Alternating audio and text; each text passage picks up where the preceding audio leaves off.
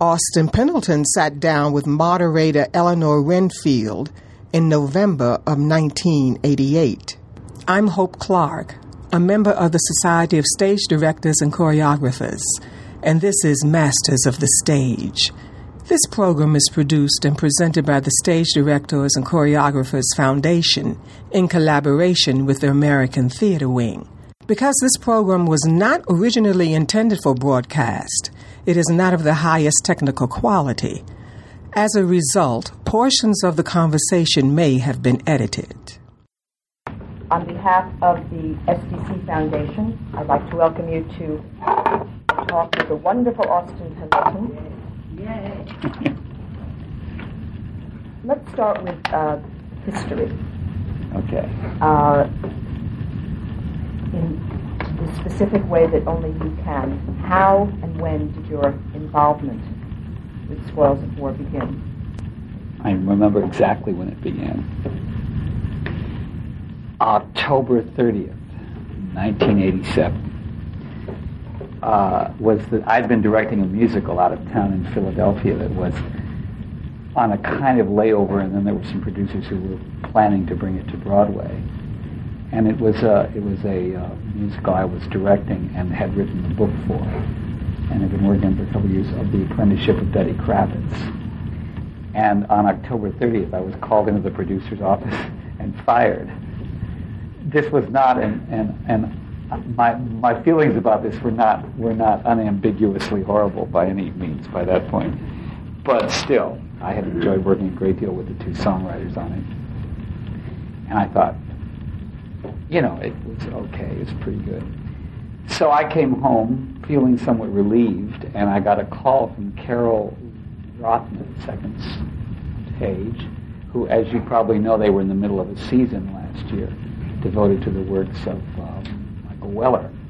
And they just opened a production of Moonchildren, a revival of Moonchildren. Then they were going to do a revival of Loose Ends. And then in the spring they would do this new play. And what Carol was asking me is that I would like to direct the new play. Well, my first uh, temptation was just to say yes, because I had directed Loose Ends uh, in this in early 1982, the winter of 1982, at uh, Steppenwolf in Chicago, and I'd really had a very good time working with that material with those actors.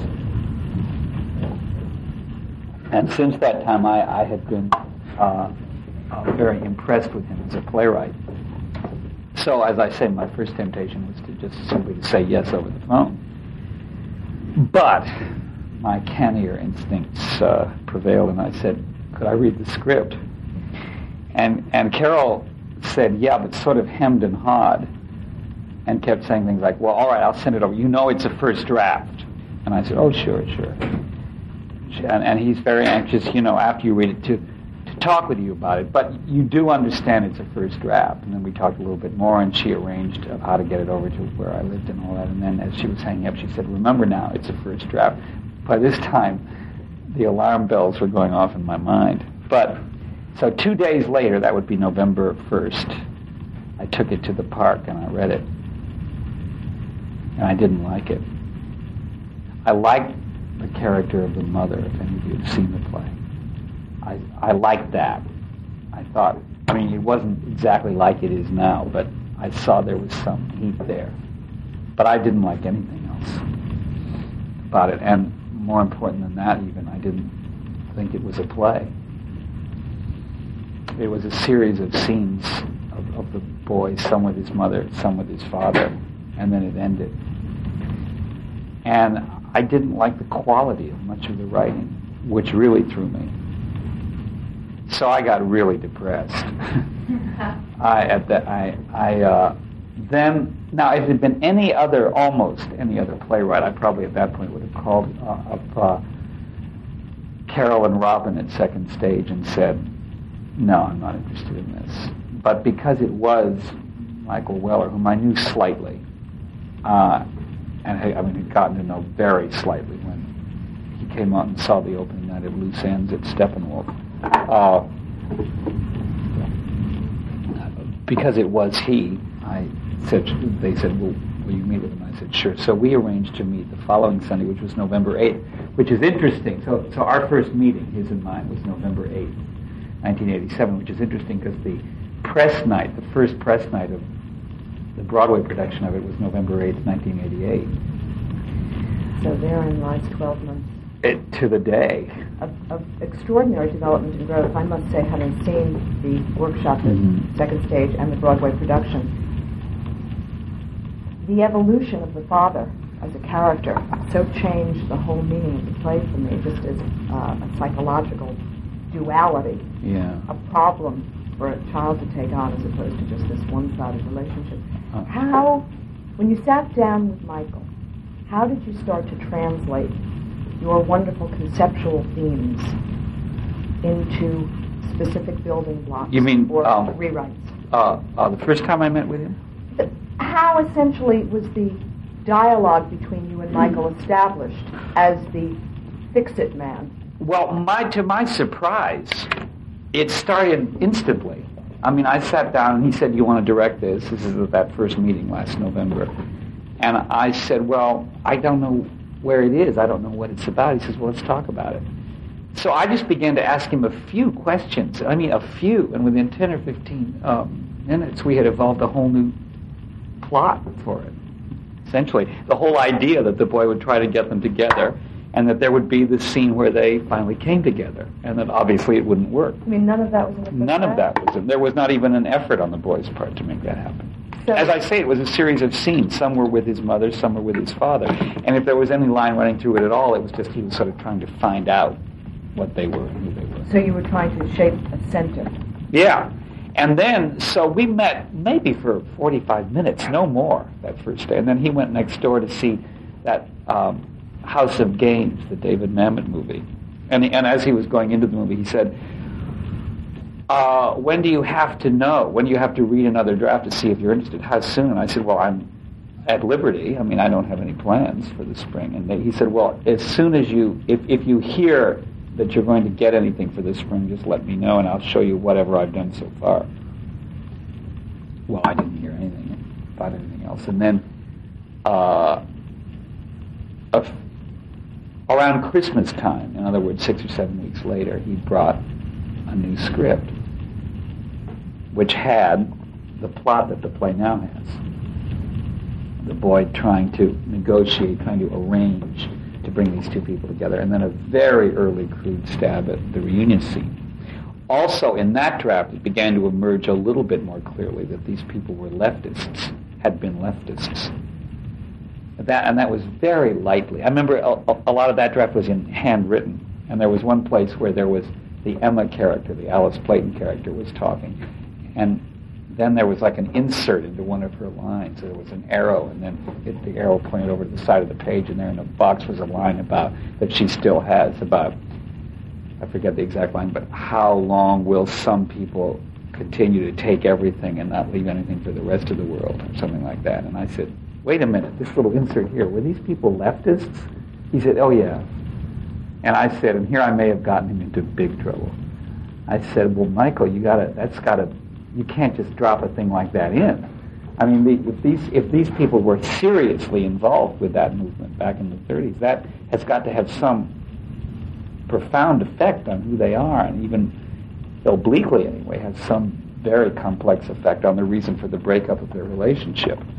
And uh, and then I said, I don't want to descend to flattery, but it happens that you do that kind of thing very well. I remember from loose ends. Um, and uh, weaving a political background. Yeah, weaving a context.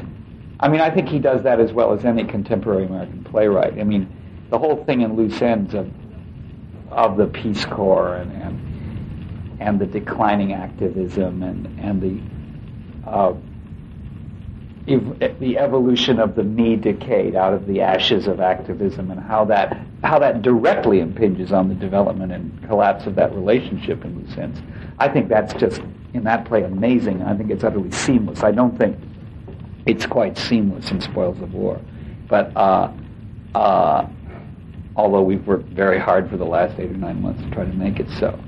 But I think he does that just miraculously well. And uh, I think that's a very important thing for a playwright to try to do. and uh, and also I've always been hot for the American left. So I got real excited when I perceived that, and then also those two characters began to seem to me a little bit clearer when I saw that that's where they where they came from. So products of an illusion and then a disillusion. Yeah, and also just the specific textures of them. I mean, she seemed to be somewhat like every like those very vibrant young women you used to hear about who were who were who filled a certain kind of function in this in the Communist Party cells in the 30s in America. They they the, the, yeah, all of that. She seemed she seemed to sit very uh, very clearly in that context to me. It kind of illuminated her for me.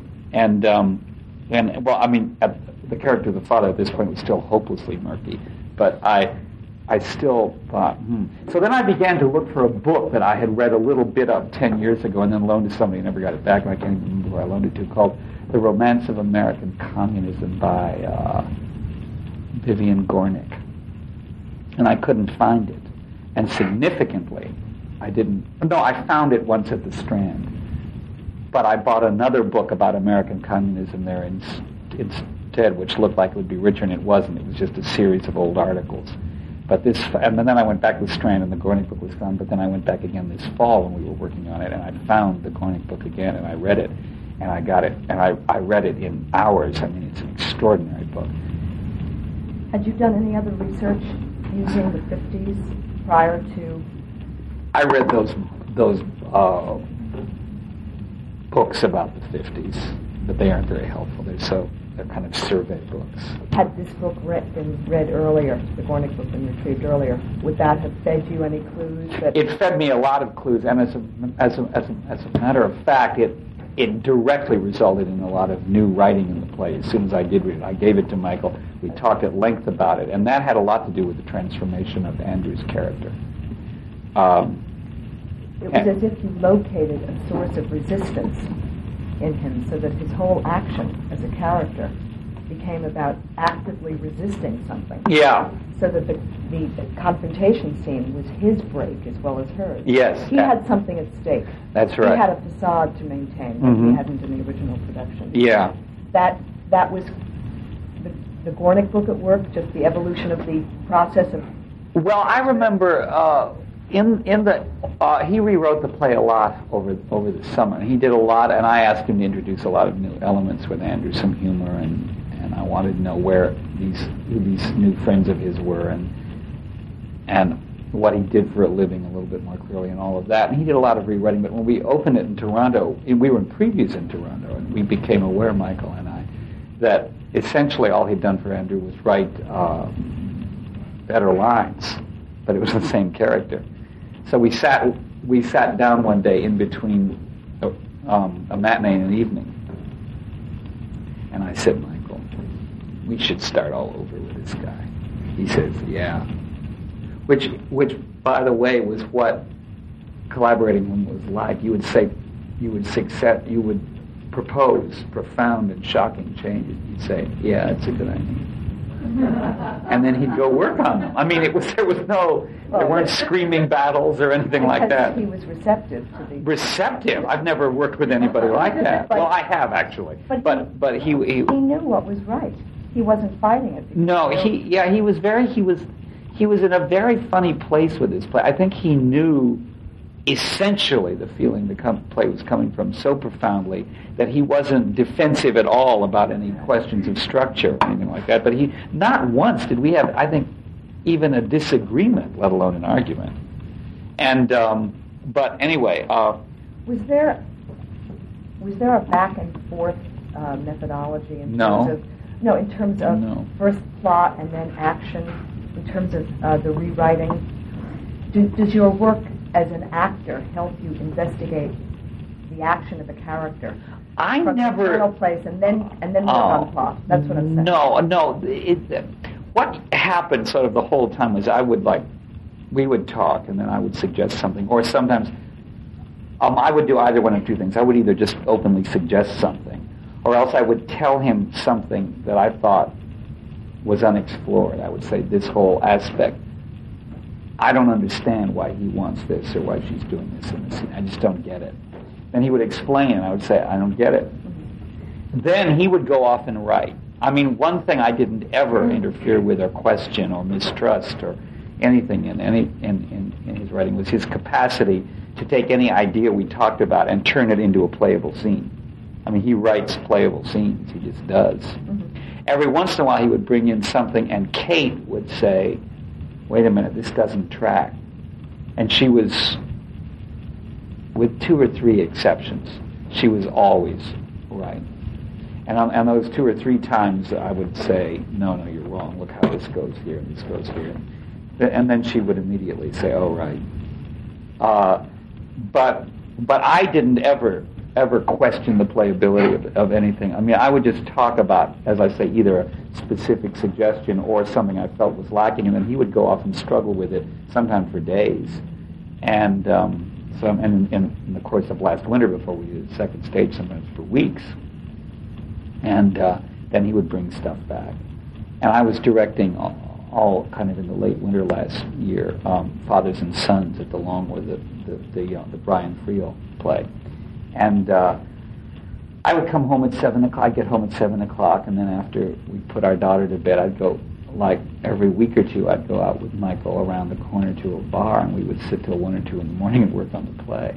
And often that involved me asking him about his mother, about his father, about the party, I mean the Communist Party, he was being fed information from a friend of theirs about their involvement in the party. But the more I researched it, like in the other book I found at the Strand, and in the Gornick book, the more I researched, I said, I finally said, I think some of the information you're getting from this man is inaccurate. So you sort of forced him back to his own truth telling. Well, uh, no, I, I forced him to invent other invent the story a different way. I mean, because he didn't know the truth about some of the things about the party. And I said, "This what this guy's telling you cannot be right." Look, and I would show him. I mean, there's no way that, that any cell of the American Communist Party would have condemned Andrew for going off to fight World War II, which was what was true in the spring draft and even, even early in Toronto. They, the, the, uh, the American Communist Party was supportive of World War II.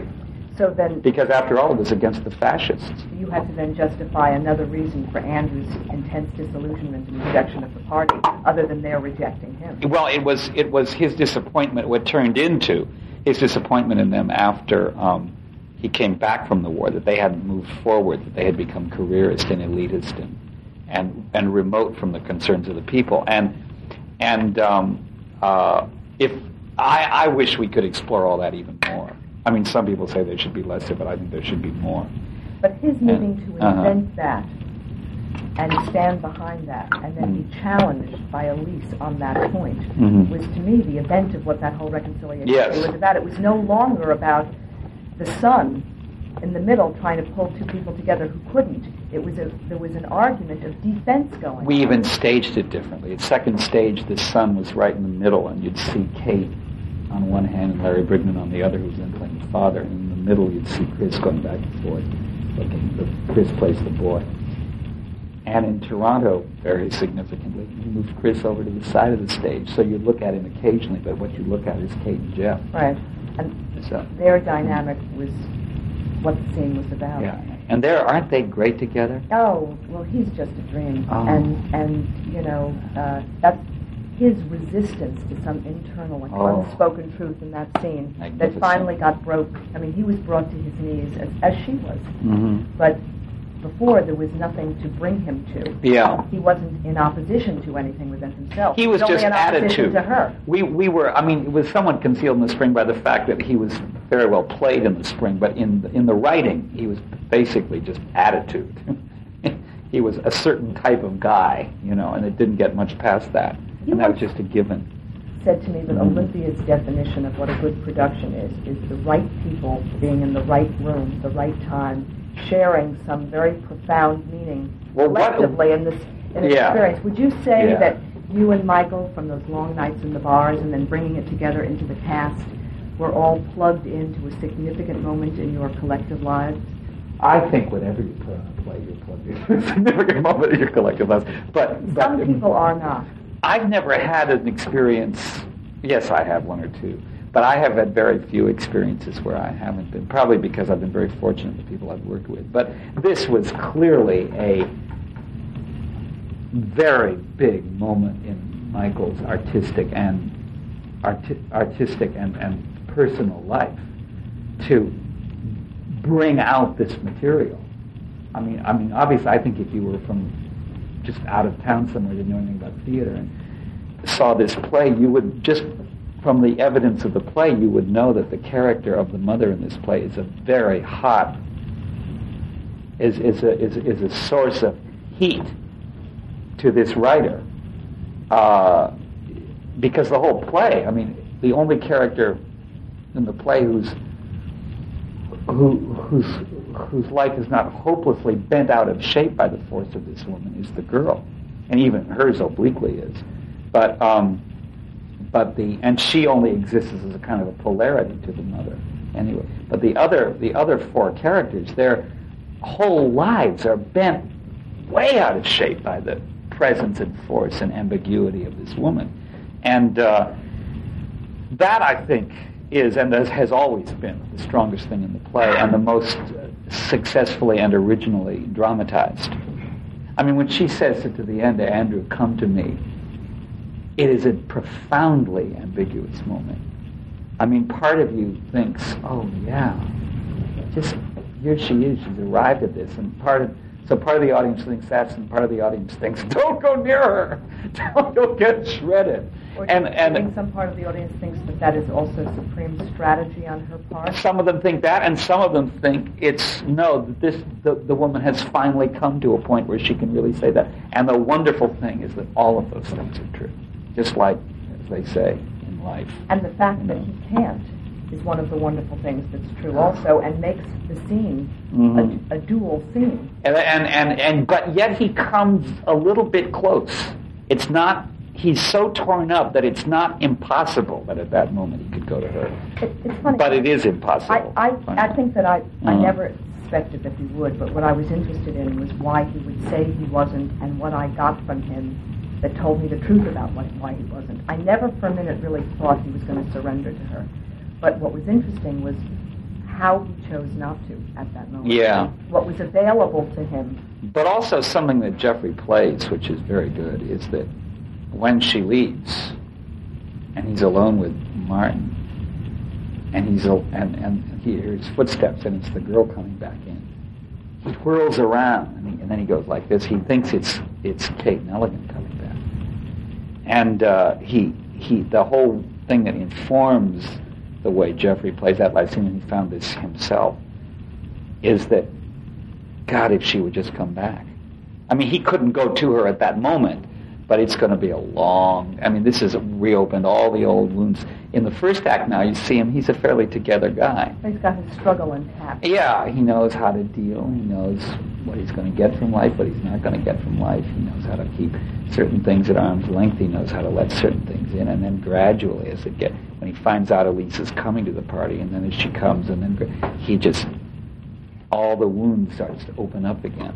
So the evolution of that progression from his best intended mask mm-hmm. to the real, mm-hmm. you know, torments that lay beneath. Mm-hmm. Was that? Would you say that that was the major progression of the New York, Toronto, New York? Yeah, but a lot of that happened within Toronto. Mm-hmm. I mean, as I say, he did a lot of revisions over the summer, but then we found out once we had it up on the stage that he hadn't really addressed any of this. So we did a lot. I mean, we. I mean, I don't think Jeffrey has a scene. By the end of the Toronto run, he didn't have a scene that was the same as it had been when we opened in Toronto.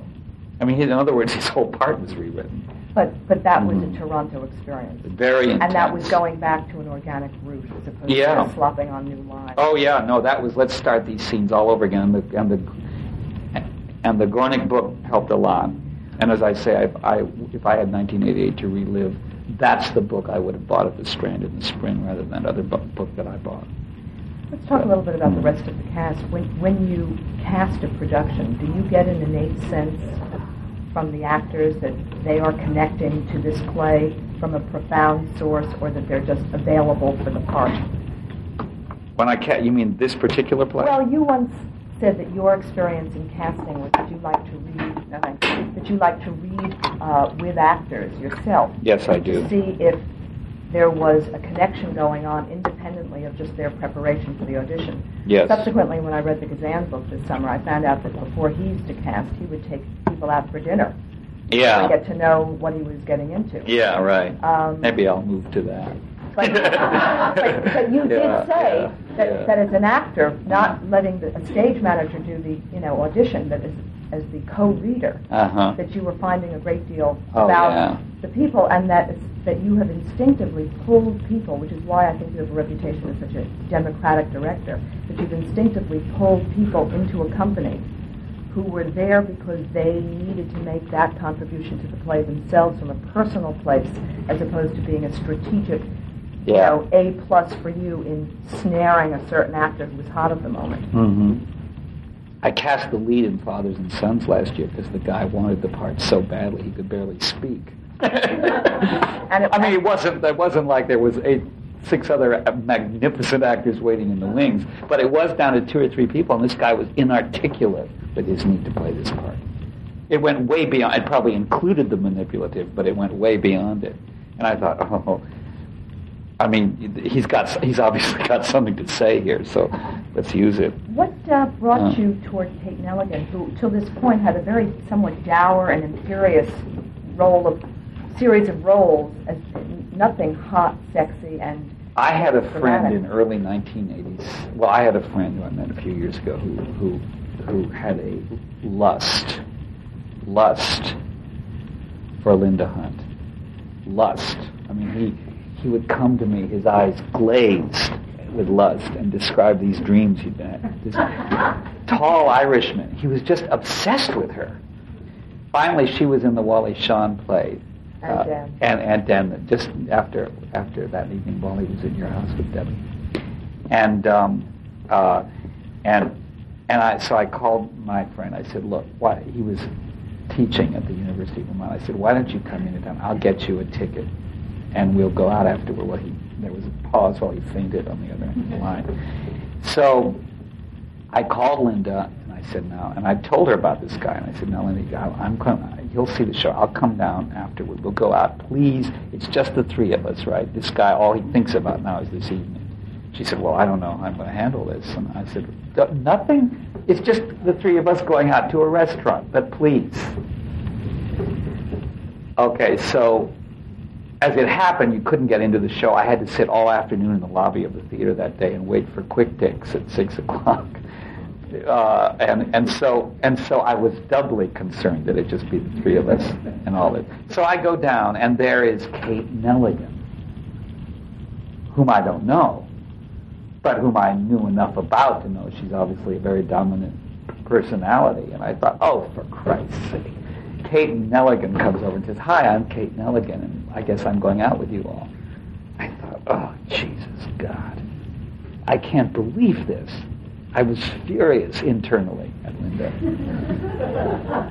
and Linda threw me a look that conveyed, I didn't know, you know. So we went out. And Kate, whom I had, I say, had never met, swiftly perceived the peculiar dynamics of this evening. And, uh, and I thought she was wonderful. I thought, I mean, she didn't fade into the wallpaper, which would have been uh, unconvincing of her to do, because I mean, she's a very, you know, uh, very alive personality. So she didn't pull an act of, well, I'm not here. You you all just do what you have to do, and yet and yet she and she was very present and very there and very charming and very funny, and yet very, in, in a way that I find very hard to describe. She, her energies fit right into the event, and and. Uh, she helped to lift it. I don't know. It was wonderful. It turned out to be wonderful. She was there. I remembered all that two years later when we were casting Spoils of War. What did you see that night that made you immediately associate Elise to Kate? And was Michael receptive to that at the beginning? No, he wasn't. And I had her rent some of his movies. I said, see one called The Eye of the Needle that I saw once on a plane. And he said, well, it's, she's good, but I mean, it's not the Elise. I said, well, y- yeah, but you, you, but that night we went out, she was great and she'd be wonderful in the part. He would say things like, but I wasn't there, Austin. and this is the leading role in this play. I said, well, I don't know. You just have to trust me on this. I felt rather foolish even as I said it. But I knew, see, one thing I didn't want, I wanted Elise to come upon the audience if they'd never seen her before. So I didn't want us to cast an actress, even a very fine actress, who would give a performance that the audience had already seen a variation on in the actress's work. Yet obviously for the role you needed a very charismatic actress. So what we needed was a very charismatic actress whom people already knew, but they'd never seen this from her. So in fact they were seeing this whole charismatic new person. That was what I wanted. So I'm correct in then assuming that Kate's reputation up to this point has been much more oh yeah less, less, generous. Yeah, and very dark and and and unelysian. Earnest. You know. Yeah, and and and um, uh, uh, and yet you knew that in there was the true Elise. Or the, I'd seen the it. True Kate. I'd seen it. Well, I'd, I'd then, seen it. So then what happened? It was like when I worked with Victor Mature in a movie a few years ago, and he was a comedy, and I realized that all these years that he was playing Samson and all this, inside was this marvelous comic actor wanting to get hmm. out. and and in Kate, when I I recall when I met her that night three years ago now, I I thought inside this severe persona that we've all been seeing over the years in her film and, and, and, and stage work has been this kind of joyous, complicated, quirky figure trying to get out. Well, we've got the part to bring it out, I said to myself. But how do you then proceed? Well, I you find... don't audition Kate Nelligan, or did you? No, no, no, no. I, besides, I hear she doesn't audition well. Um, Which is an, another problem. Yeah, when, yeah. when an Austin Yeah. Pendleton type director has this passionate, instinctive feeling buried inside this person is the part. There you have your producers, you have your playwright who's alive, mhm. and you have to, you know, take it upon yourself to seduce people into your vision. Well, I just finally what sed- there are two things seduced Mike. First of all was he said, "Well, look, she clearly has had an effect on you. Let's let's let's send her the script." I said, "Look, if we send her the script, Mike, I'm not responsible for what happens thereafter. If she says she likes it, we're going to hire her. I'm not going to then call her up and say." Say, you know, just kidding, you know, and and uh, uh, and uh, uh, so I said, this is a big step. He says, well, clearly this woman, I mean, you're, you, he said, you're willing to really put yourself on the line for this. I said, yeah, I really am convinced this is who we have to have. And I, and I can't think of anyone else who could bring to this what I know she could bring. And, uh, uh, and um, uh, so then the other thing, and then, then we arranged for one night at 10 o'clock at a bar, this time across town, where I arranged, there was the three of us met and it was the only the first time I'd seen her since that night, that crazy night with Linda. huh? and um, um, the uh, uh, and around this time, Linda came to our house for dinner one night last, and she said, "Oh, I hear you might use Kate." And I said, "Yeah." She said, "Oh, I hope so. I hope so." She said, "Can I call her up and tell her I hope she does it?" And I said, "Be my guest." This was, as a matter of fact, the night before Kate and Mike and I met in that bar across town. And uh, uh, so Kate came very frightened to the meeting. Uh, they just closed uh, Serious Money, and um, quite abruptly. And uh, and uh, she was very depressed from that and frightened from that and wanted the part, I think.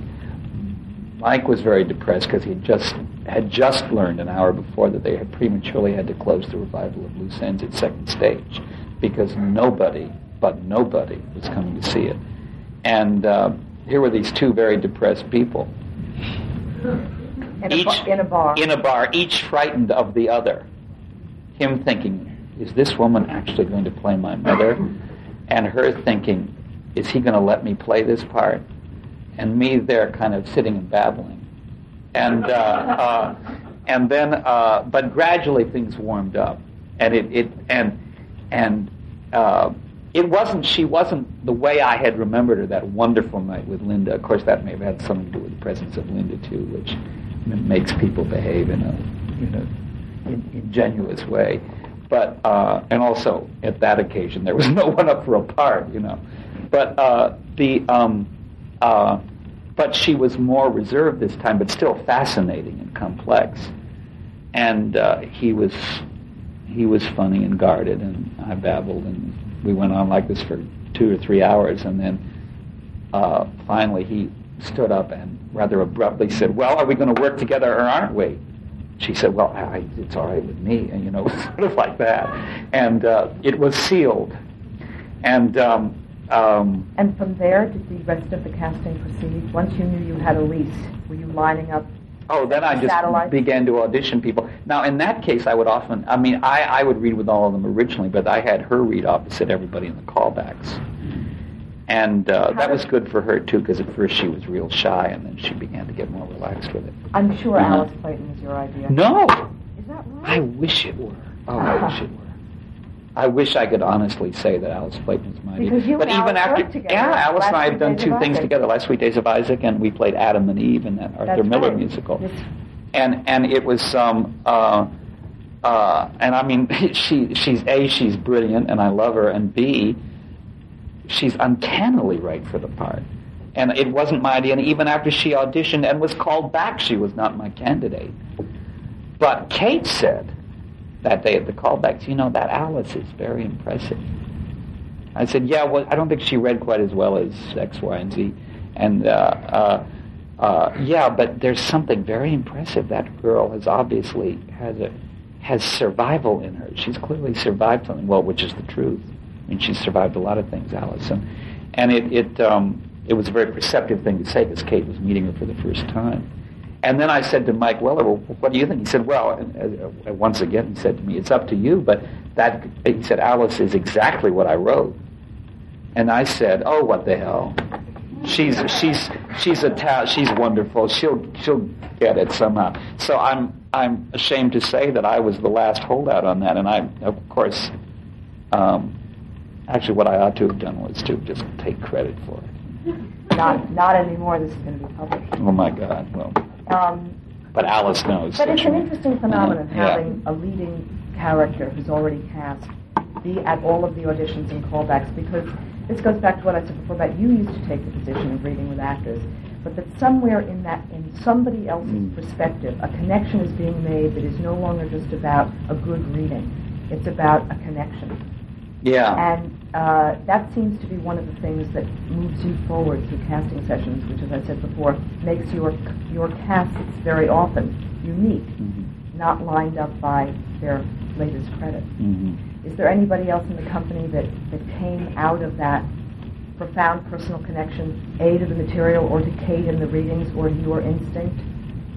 Well, I wanted Chris Collet from the first. He was nobody else's first choice, and we finally started to pursue everybody else's Were you first thinking choice. of, you know, Matthew Broad? no, no, no, no, no, no, no. I didn't want the only person I wanted the audience to really, really have a strong previous knowledge of was Kate, was Elise, but um, no. Um, but we did. Uh, they all had somebody. I, I, I mean, Kate really responded to another boy, and so and so did uh, Mike Weller, sort of the same boy, and so did Carole Rothman. So I thought, well, all right, what the hell? I like Chris Collet, but what the hell? And uh, so we went after him, and then this kid, well, I don't know, I might get a TV series. I was calling him up from Long Wharf at midnight, pleading with him to take the part, and he was like 12 or something. I was, I, I, I was, I, I, I was beginning deeply to resent this, and then, and then, uh, so finally, um, and and um, um, and he would play with me on the phone. He would say, "Well, I'm just going up to see my mom. Of course, she's separated from my dad." And then I was supposed to say, "Oh God, what a you've got to play this part. You obviously have such a connection with it." But I didn't. I finally stopped jumping through those hoops, and I said, "Well, look, we need to know by Monday. Will you just let us know?" I would tempt myself with that. And so he let us know, and he turned us down. And then we were able to go with Chris. Chris, in the meantime, however, when it looked like we might lose this kid, was called back in to read again in case because he was he he was the one I wanted. So they said, well, let's call in Austin's choice again and see if maybe he's any good.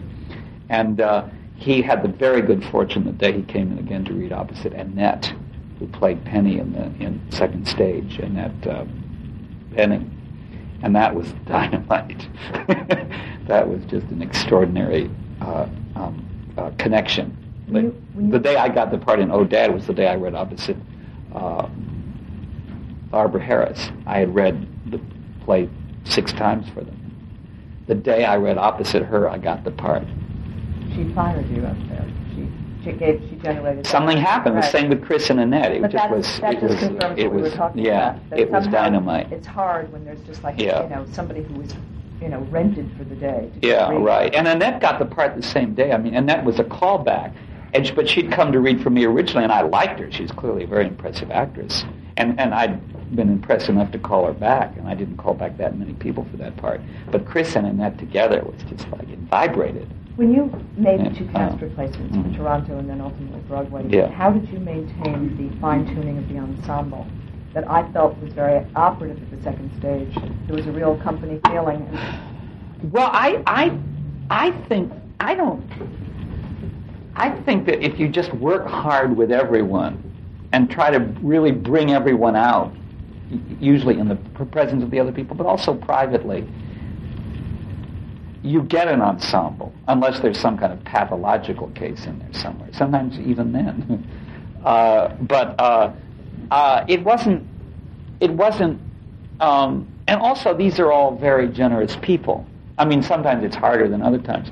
In this case, everybody was very embracing of everyone else. Um, and so, in each case, in each of the two productions, there was no particular problem.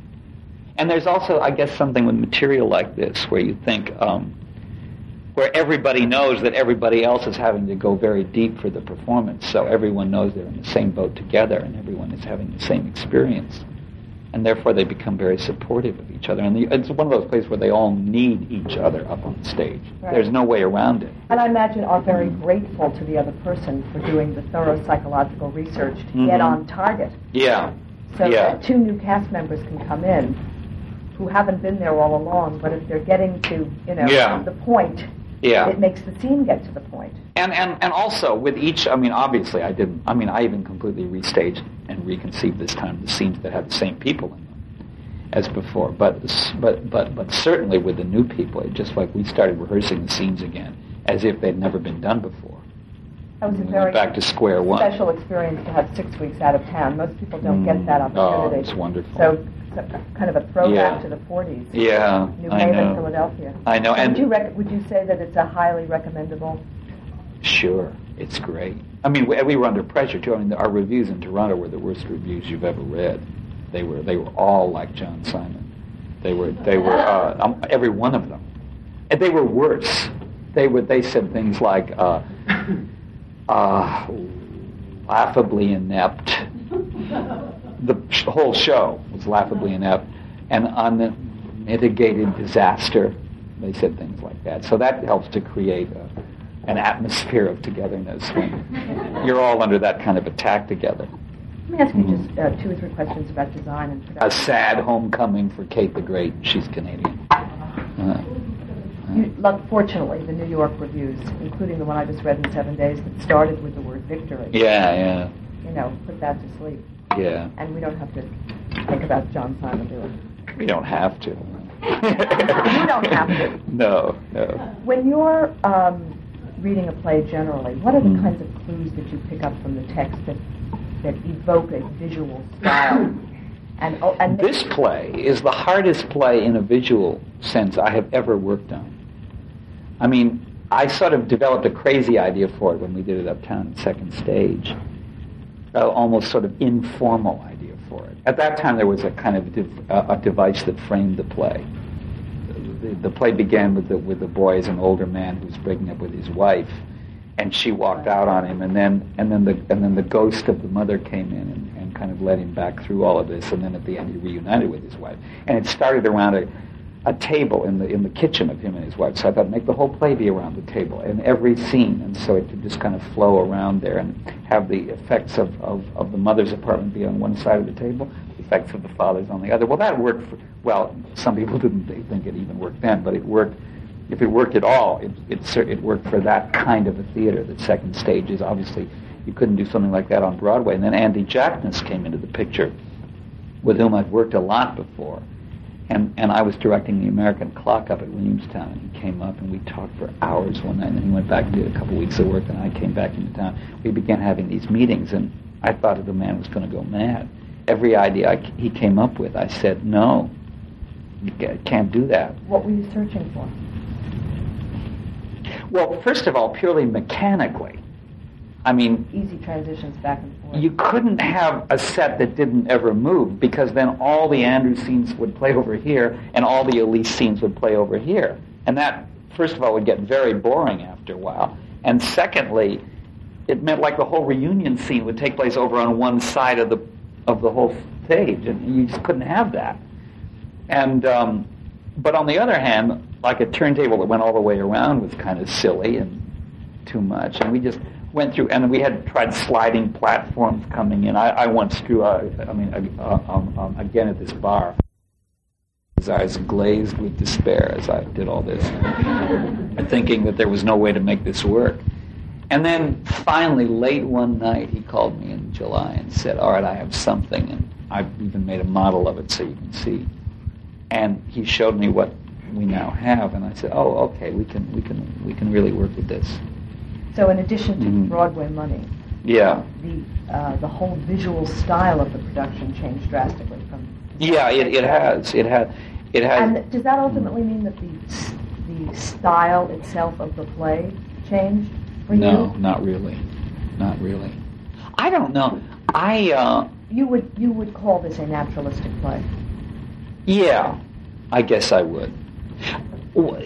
See, when it was, as I say, when it was first designed in the spring, it had the framing device and the mother first coming in as a ghost, right. which you couldn't really do on this set. Right. I mean, either mechanically or, or stylistically. Which is some of the reviews were confused. That's why I asked you if it was considered naturalistic, because it seemed that there was a dichotomy between the suggestion of surrealism in the visual environment mm-hmm. and then this very solid naturalistic performing going on in front of this frame. I think they're right. And I think that, but, but the, the Broadway production has no attempt at any stylistic fancy dancing. Well, it does, though. Yeah, it has all those mobile, black screens and but transparency. that's facility. That's not. No, but all those that that whole maze back there, and you see people sort of behind it, and I don't know. I, I, I am a little confused about it. I am surprised that virtually every critic thinks that Andy's set looks so ugly. I think there's some beautiful looking moments in it, very evocative and powerful. And I and I like it. I, I like it, but I wish that we had either gone a little further or not gone quite so far with the elements that are are stylized in the set. They're they're not quite. They're certainly not realistic, but they're not quite stylized either. I mean, everything except the actual rooms themselves. That whole whole, whole maze of black scrim back there, and I mean, it took us half the tech rehearsal for people to find their way through those things to get on stage. So it sounds to me like just mm-hmm. the facility of being able to move from scene to scene in environments that were as close to the reality. Yeah. Was really what you were looking yeah, for. In yeah, a way it was. that was just not, you know, self-conscious. Well, also one thing I said to Andy that I think he's he's done beautifully, and Paul Gallo too, who did the lighting uh, is that I said it should it, we should never be completely in one place. You should always it, it should always be visually unresolved that you and and you always see a little part of the other place when you're in the one place. But it's this constant haunting haunting of one place by the other that doesn't ever resolve itself in the whole evening. I actually found it a very moving juxtaposition that I, first of all, it wasn't until this version mm-hmm. where I actually assumed that, that Andrew had some money. Yeah, yeah, we were able to bring out things like that. There was a real sense of a man, you know, in a rambling up, Upper West Side apartment with yeah. books and furniture. Yeah. And she was in this neon lit hovel. Yeah, yeah, I think that's very beautiful. And that was never very very clear to me that he was no. in a position to really financially help almost effortlessly. Yes, yeah, and, and that yes, that makes a wonderful statement. I don't I don't understand why that set has come under such attack and it has in the press. It, it, hadn't. I mean, also I was unprepared for it because I haven't heard that. You hear before the show opens, you know, you hear everything that's wrong from everybody, but I never heard that one um, from any, from almost anybody, and certainly not to anywhere like the degree. But it's been virtually the theme of even the good reviews. It's very hard in, mm. in plays where the uh, social and psychological environment is dense and dark Mhm. to make it look like you know the real thing. Lights up on a white living room. I know, Very I know. gleaming people, well dressed. I know. That wasn't what this was about. Um, Olympia had an insight about this on the phone last night. She hadn't. She saw the show this spring. She hasn't seen this production, but I described the set to her in great detail last night on the phone.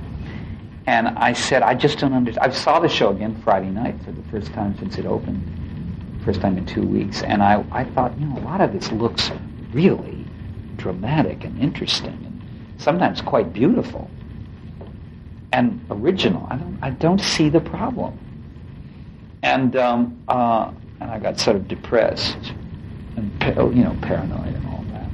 And uh, and I was I was describing the set to Olympia, and, I, and she said, well, she says it sounds like there's a lot of unresolved. Uh, uh, tension in the set. And I said, yeah, there is. Very much so. First of all, the fact that you're never completely in one room, but also just the, the look and the way the colors go together and the, and the looming kind of darkness of it. And yeah, there's a lot of unresolved tension in the set. And, and she said, well, and then we, we began to talk to each other. What she remembered about the play from the spring, we agreed that there's also a lot of unresolved tension in the play, and there is a lot of unresolved tension in this play.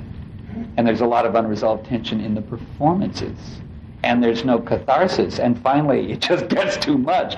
That I mean, I don't know. It doesn't in fact get too much, but that's why some people would be bothered. They would want the visual aspect of the show to be a release for them Right, more, from the more of a fairy tale. yeah from the really the play is very disturbing. It never lets you off the hook. It never you you you are left with only a kind of a kind of a deeper sense of the very unresolved feeling you start out with in it. Well, I, I think the set very accurately Mhm. reflected that, and I think that, that you just, you know, for your own self-justification, Mhm. that that desolation is up there Mhm. We have just a couple of minutes. I want to just um, ask you, number one, uh, what your plans are, both in acting and directing for the future. What kind of work you'd like to continue to do, and in answering that, if you could find a magical way to weave in how you came into both fields and which you prefer over the other and for what reasons. Past, present, and future, all in five minutes. Well, I, if I had to choose, if somebody came to me and said for the rest of, of your working life you can only do one of those two things, I'd pick acting. It's the one I couldn't do without. Um, but I hope nobody ever makes me make that choice. Uh, because obviously, we all know, it's very exciting to direct. Um, uh, how I got into directing was I was up, up in Williamstown one summer where I worked a lot. In 1969, I was up there as an equity actor for the whole summer. And Nikos Psacharopoulos said, why don't you direct too? Because he'd been talking to Bobby Lewis, in whose acting class I'd been a few years before. And Bobby had said um, uh, that he liked some of the directorial ideas in acting scene I'd read. And so Nikos thought, well, let's give it a shot. And he let me direct a play up there. And uh, I've been directing ever since.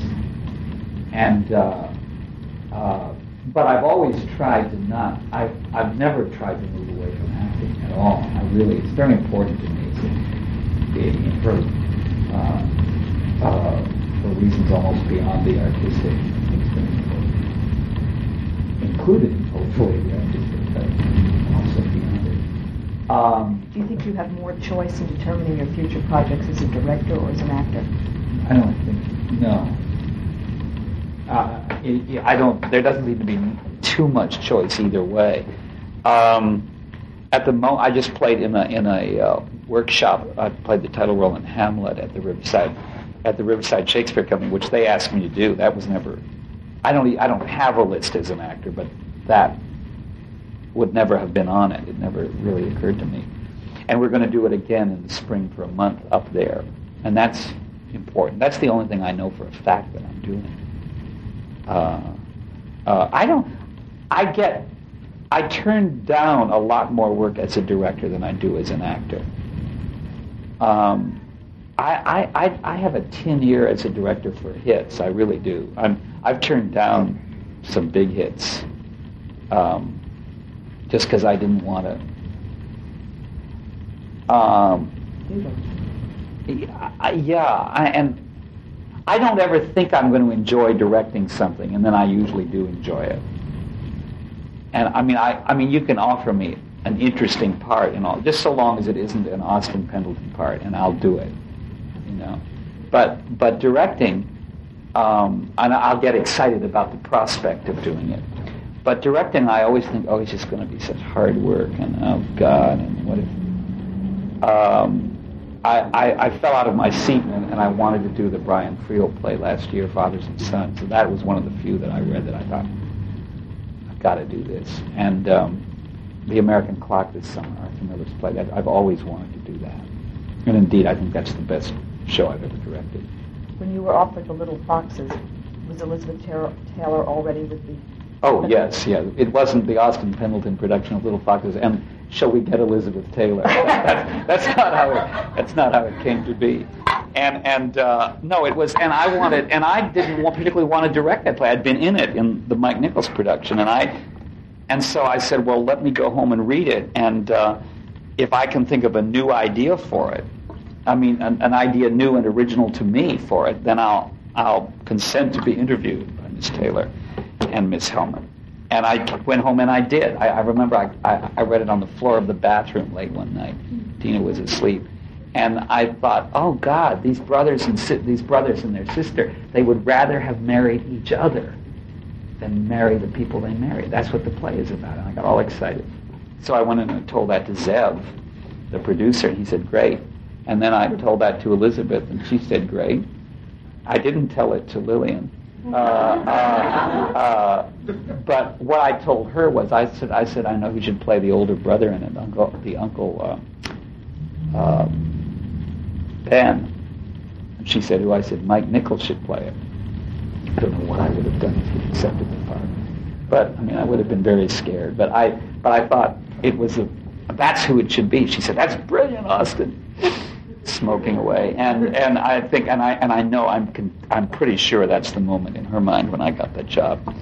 But so I figured, um, okay, these two brothers are in love with their sister and she with them, and they have the there's a real sexuality in the way they cheat each other and all of that. And they, they don't care if they dis- they don't care about the people they're married to, and they don't care about the town they live in, or anything like that. It's not that they're out to destroy it; they just don't care. All they care about is each other and proving to each other, getting one-upmanship on each other. They're in love. And uh, you get this excited. Yeah, and then I was then I couldn't wait to do it. I, was, well, it, would, I also thought of it, she was brilliant casting for it. I was very excited about that. Do you uh-huh. have to make that visionary leap before you go into rehearsal? Yeah.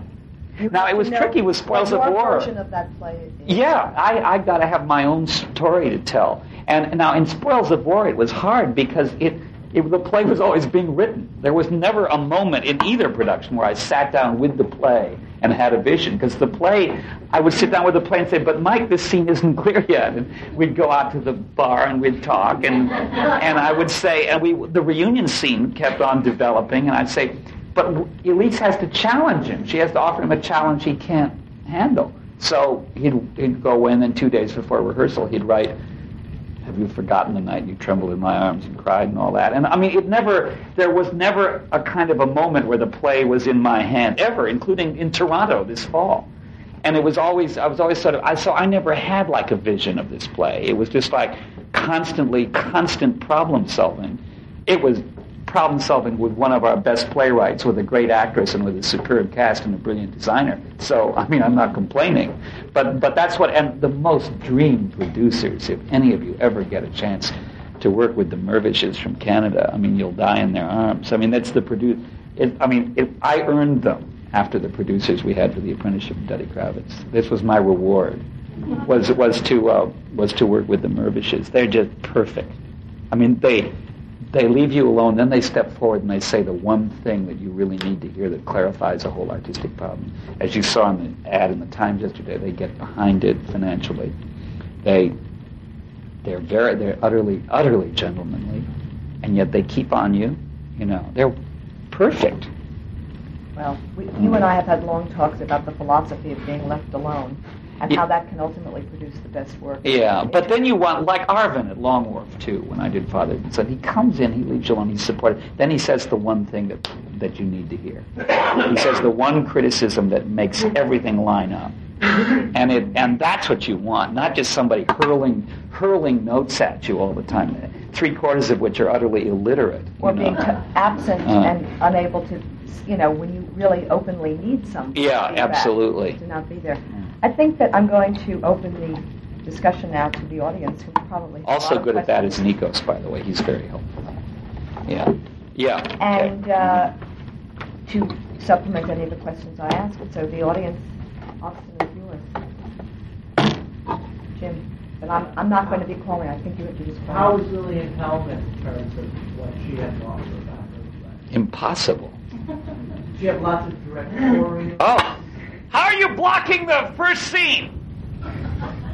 Over the phone. Well, I have, I have, I have, I, I have Mr. Marshall sitting on the sofa with Regina, and Marshall's on the sofa. How are you going to do the scene? Trust me, he's on the sofa. She, Elizabeth, is there to his right on the sofa. Then Uncle Ben is over. Uncle Ben is right. He's stage right. You can't play the scene. Oh, I, I thought I was going to go mad.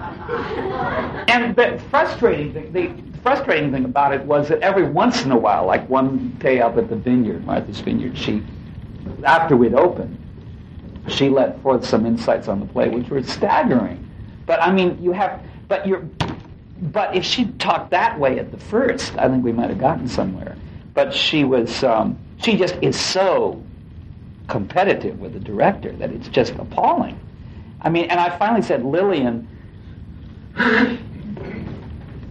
people are going to be doing this play in a hundred years.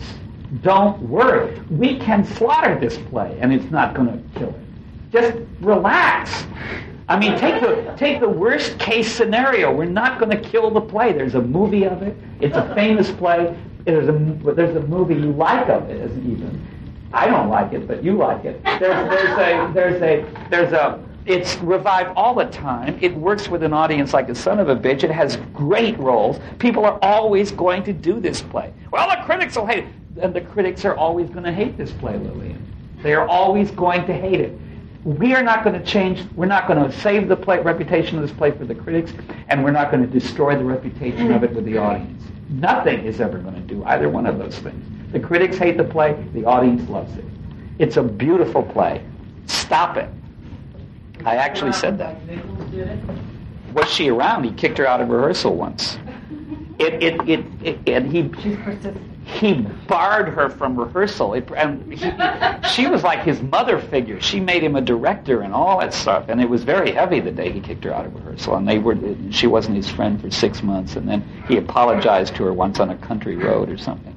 And then, and then, and, uh, and, uh, and, and she kept telling me, you know, when we were doing it, how he had apologized to her for his horrible treatment of her. And he's he's no fool, you know.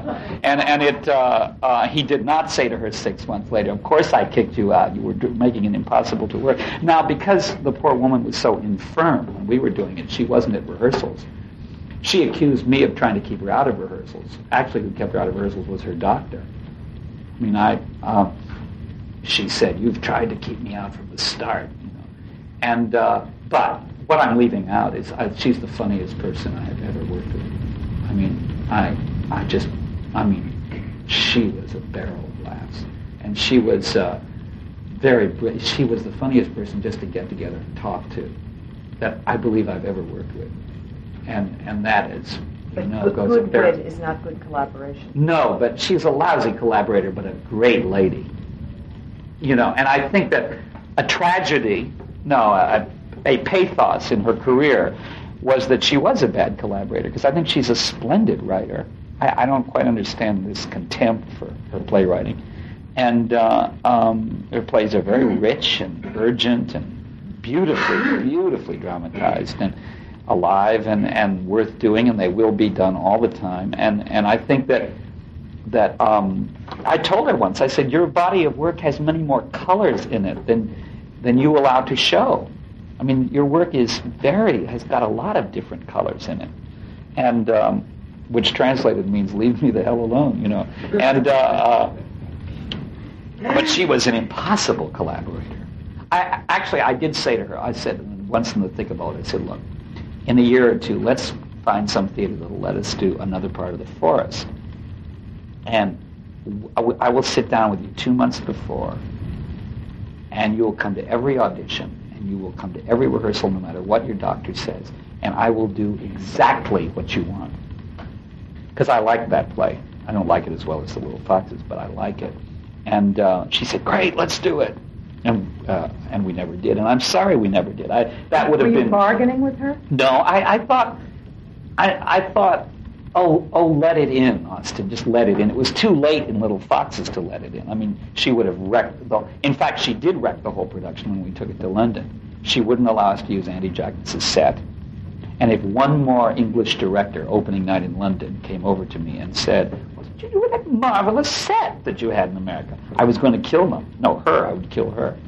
And I mean, she destroyed. We, we had to go back to the 1939 set by Howard Bay. She even said to me, "Now that you're using the proper set, you might want to go to the Dramatists Play Service edition and look up Herman's blocking." I said, "There, I draw the line. there, I draw the line." But actually, one day I did go up and sneak and look up Herman's blocking, and I would I would not be caught dead putting that blocking on the stage.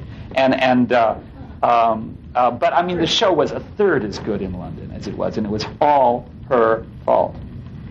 You know, Any so. other questions? No other questions on anything? Hi, Ray. Okay. Did you ever see the production of another part of the forest they did in LA? Yeah, What did you think of that one? not much.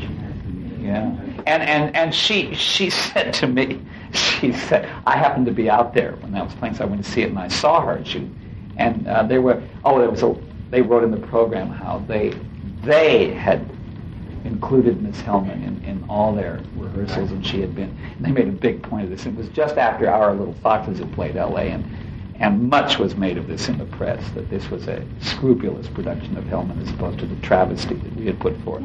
And um, uh, and and um, she said, I told, I took George Schaefer, the the man, the very good director who directed that show. Said, I took George Schaefer out to a restaurant and I said, I don't like this, George. You do better work than Austin, but Austin's more talented. I said, You said that to the man?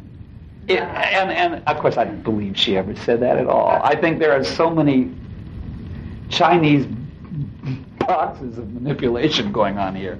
If she said it to George, why would you say that to a director? What would you be hoping to? I think she told me she said it to him.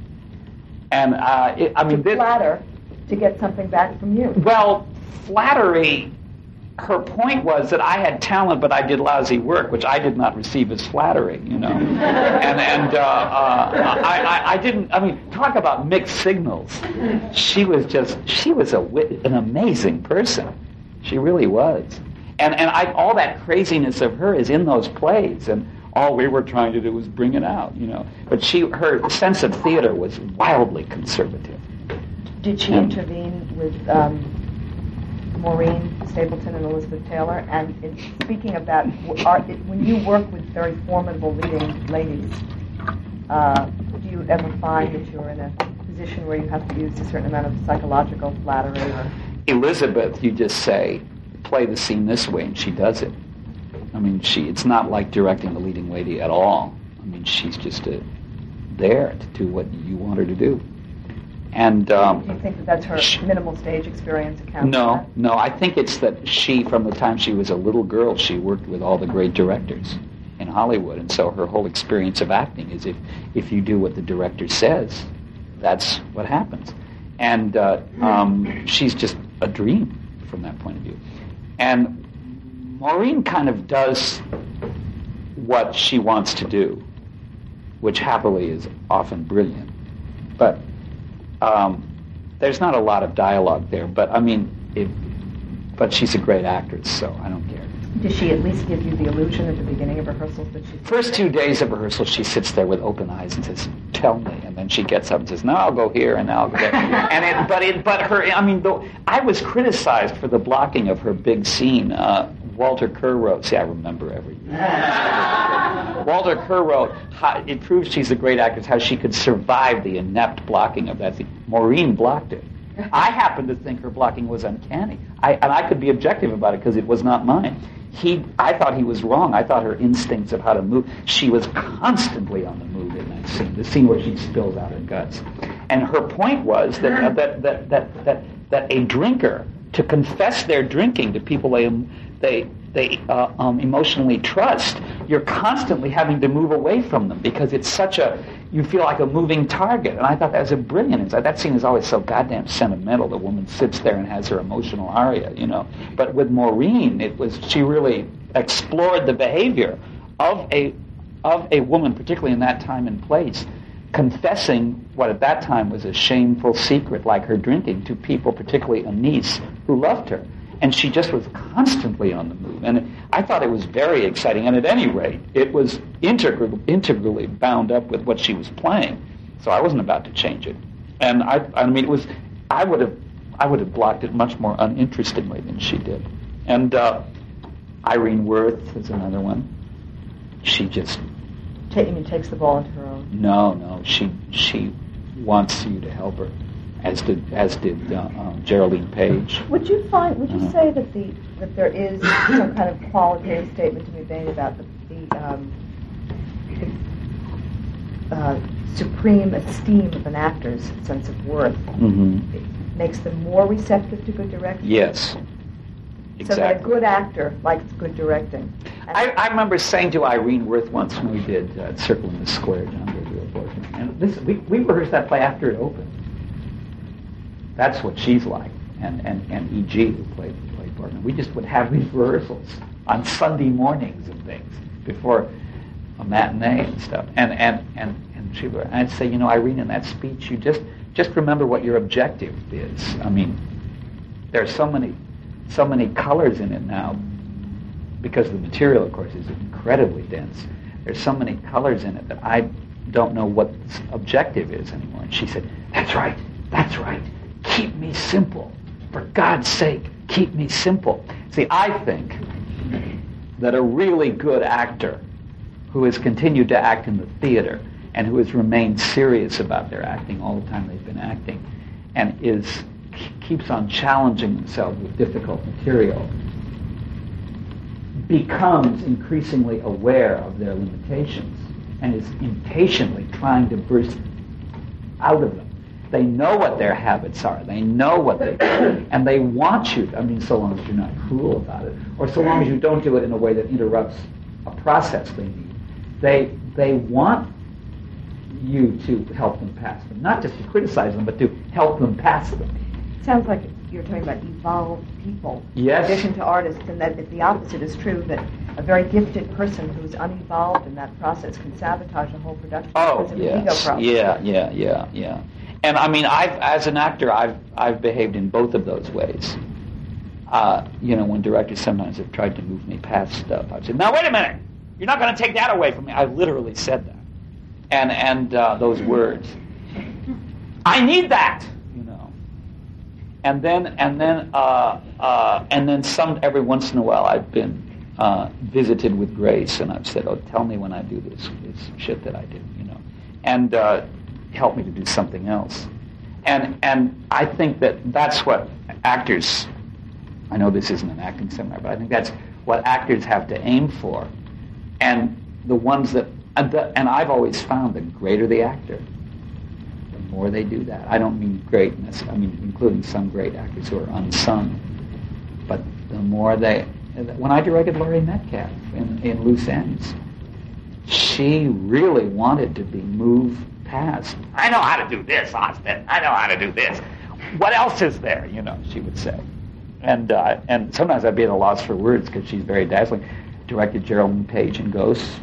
Interesting, you're mentioning mostly women. Yeah, I am. And I, Are there any Uh. um, male actors who have been this psychologically evolved that have come Oh, to rehearsal sure. that you know, and from your experience, who have been eager to be moved past? E.G. E.G. Uh-huh. E.G. a lot. Uh, oh God, a lot of the young actors last year in Fathers and Sons. Right. Christopher Collet oh my God, he never gives up. He's incredible. I thought that all these young actors now were so jaded and cynical. They were 20 and famous and all this stuff. And they were, uh, but he never, he's like a terrier. He won't let go of it. But you know, actually, I just had an insight that most of your really great productions, with the exception of Fathers and Sons last year, which was wonderful, are very much about women's stories. Yeah, they are, aren't they? And uh, in, the, in a kind of, in that same wonderful way that Woody Allen is uh, Ah. a great. Have I hit a, a bad or good? I'm always being compared to Woody Allen as an actor, which sends me up the wall. And I, I'm honored to be compared to him as a director. But nobody until this moment has ever done that. As a, as a great Uh. catalyst for the storytelling of a woman. Well, um, yeah, I don't know why that is.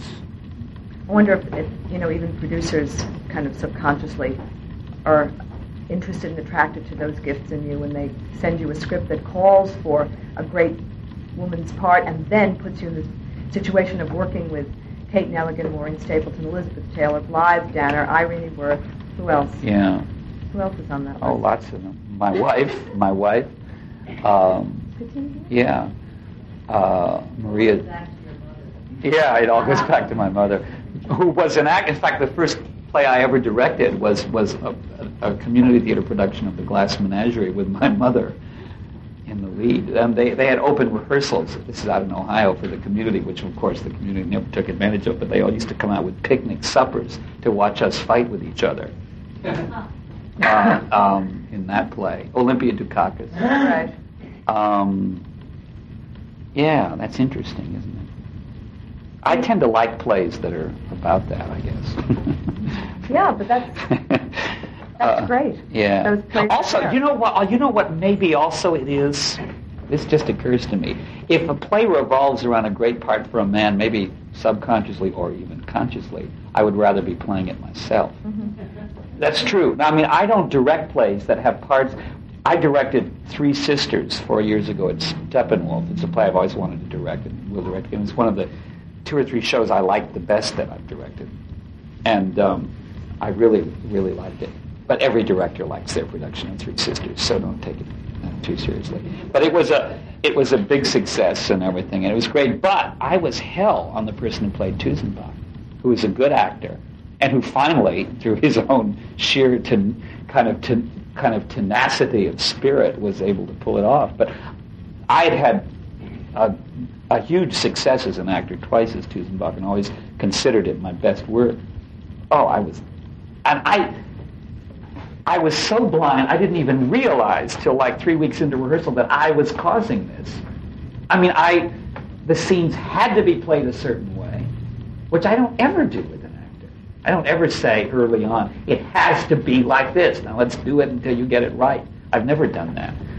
Um, but the, um, uh, but I did with him. I didn't even know I was doing it. And then I realized what I was doing, and I and I and so I, we did the Lanford Wilson translation. He came out for the final rehearsals and was there all through the previews. And he watched kind of the first day he was there. We did kind of a run through for him. He said, "Well, they're all great except that guy playing Tusenbach is so uptight; it sticks out like a sore thumb." I said, "Well, you know, he's having problems with the role." I mean, I didn't went right past me.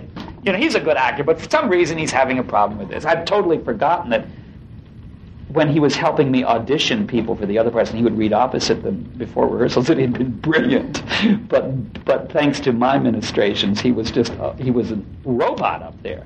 Finally, I just relaxed and I said, "Jeff, play it however you want," and he was fine. He was excellent, as a matter of fact.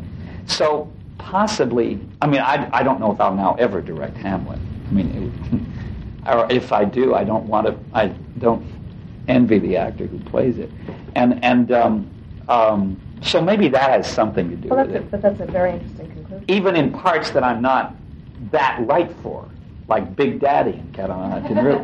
You know, I'm I'm uh, I, I I'm hard on on the guy. You know, and I and I lead them off into strange areas, and then I have to get them back somehow. You know, uh, I I mean I I directed a very very vulnerable Big Daddy at Steppenwolf, and all through the previews, the artistic directors there would say, "What have you done? This makes no sense. This man is a killer." And he's also a lot of other things, but he's a killer. And these scenes are these great scenes are sitting there, and we have a marvelous actor. What have you done, Austin? I said, well, I think it's you know, I think it's fine. And then finally, I got religion right at the last minute, and I and I brought him to. And the actor was very happy when when I brought him there to the edge of the writing, but I think I'd done was directing this poor man to do My Big Daddy, which is I think an event that will never take place anyway, and and uh, um, so maybe that has something to do with it. That satisfies me. Does it Mm. satisfy anybody else? I think that we're about ready to close. So, are there any more questions that we could stir up? Well, great, Austin. I love Yeah. this. I Thank had a good time. I hope everybody else did too. Again, this is Hope Clark, and thank you for listening to Masters of the Stage.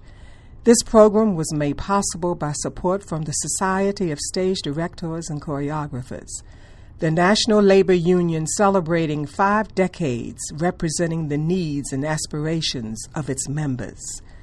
Visit us on the web at www.ssdc.org. This online series is presented in collaboration with the American Theater Wing, dedicated to illuminating how theater is made through the words of the people who make theater.